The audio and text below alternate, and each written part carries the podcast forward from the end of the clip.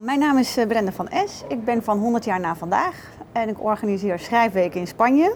Daar help ik mensen met het schrijven van hun levensverhaal en op basis daarvan uh, schreef ik uh, dit boek. Zo doe je dat, je levensverhaal schrijven. Wat was voor jou de drijfveer om dit boek te schrijven? Um, ja, juist met het, uh, de, ja, de drijfveer om het boek te schrijven zit vooral in de, uh, in de hoek, omdat ik natuurlijk al met heel veel mensen te maken heb gehad die hun levensverhaal willen schrijven, of in elk geval een levensecht verhaal willen schrijven. Dat kan een familiegeschiedenis zijn, maar ook een, een, uh, iemand van 28 die misschien iets mee heeft gemaakt met burn-out of depressie of noem het. En die dat verhaal op wil tekenen en dan eigenlijk zichzelf verliest in, ja, het is zoveel, hoe ga ik dat nu aanpakken? Wat voor structuur heb ik daarbij nodig? En vooral, hoe begin ik? Ja, en als die vragen dan elke keer eigenlijk terug blijven komen, ja, dan is het wel een keer tijd om een, om een boek te schrijven uh, wat daar uitleg aan geeft. Wanneer is het boek uitgekomen en hoe lang heb je eraan gewerkt? Het boek is begin februari uitgekomen. En ik denk dat ik er zo'n ja, toch wel zeven maanden aan heb gewerkt. En, en wat is voor jou de essentie van schrijven? De essentie van schrijven voor mij is dat er een goed verhaal op een goede en prettige leesbare manier op papier staat. En of dat dan een vakboek is, of dat het uh, je levensverhaal is, of wat voor autobiografisch verhaal dan ook. Schrijven heeft vooral als je wilt publiceren het doel dat de lezer het ook interessant vindt. Dus um, ja, altijd de lezer op, dat, op je vizier houden. En heel soms denken mensen wel eens van ja, zo'n levensverhaal dat is een beetje uh, grijs en grauw. En ja, voor mij is het toch wel heel erg belangrijk om, om ook aan te geven, een levensverhaal gaat ook verder dan alleen maar uh, oude mensen. Ja, sterker nog, daarom heb ik dit boek ook zo kleurrijk gemaakt. Omdat het toch wel ja, verder gaat dan alleen maar de, de, de grijze oude verhalen die uh, verteld worden. Uh, wat kan het schrijverschap moeilijk maken?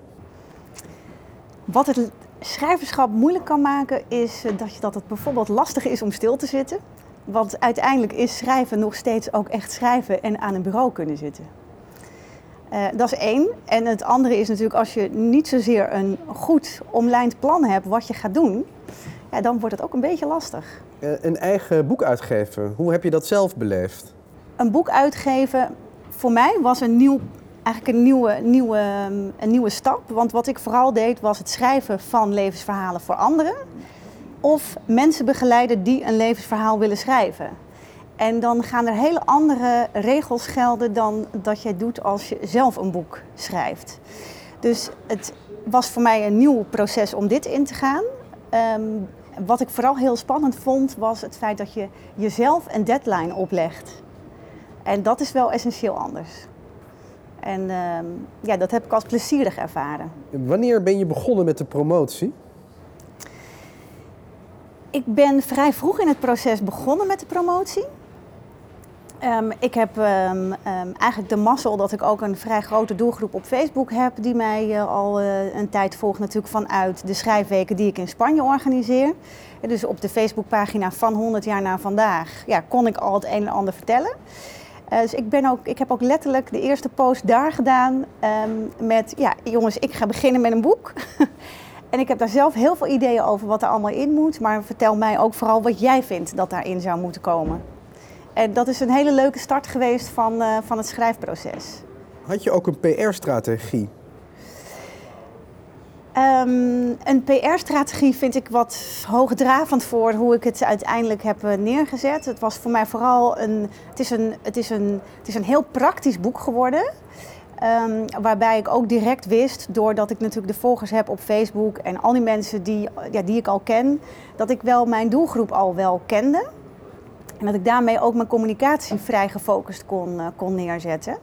Maar wat ik heel erg leuk vond en wat, wat bijna per ongeluk ontstond, was uh, het feit dat ik ook boekpresentaties uh, mocht doen. Omdat ik vrij gefocust inzette op ik wil niet overal staan om die boekpresentatie te doen. Maar ik wil vooral staan in de top drie mooiste boekhandels van Nederland. En dat is me ook gelukt. En dan merk je eigenlijk ook weer dat het, als je je focus aanbrengt in wat je heel graag wilt met dat boek, dat het, dat het je ook echt wat brengt. Dat je dan ook, je doel is uiteindelijk ook uh, ja, wat in je hoofd geplant wordt en waar je dan ook echt voor kunt gaan. Welke promotiemiddelen heb je ingezet en wat zijn je ervaringen daarmee? De promotiemiddelen die ik heb ingezet zijn eh, nou, onder andere Facebook, natuurlijk ook uh, de cursussen. Ik geef dagcursussen ook in Nederland. En dat is ook het moment dat mensen dan uh, dus ook over het boeken te horen krijgen. en natuurlijk ook ja, mijn eigen e-mailbestand wat ik heb.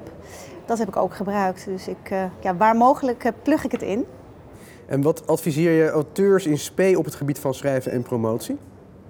Het advies wat ik aan andere schrijvers uh, zou geven is um, ten eerste zorg ervoor dat je focus hebt. Dat je weet wat je gaat doen en voor wie je dat boek aan het schrijven bent. Um, ook al is het natuurlijk jouw schrijfproces, hou ook je lezer op je vizier.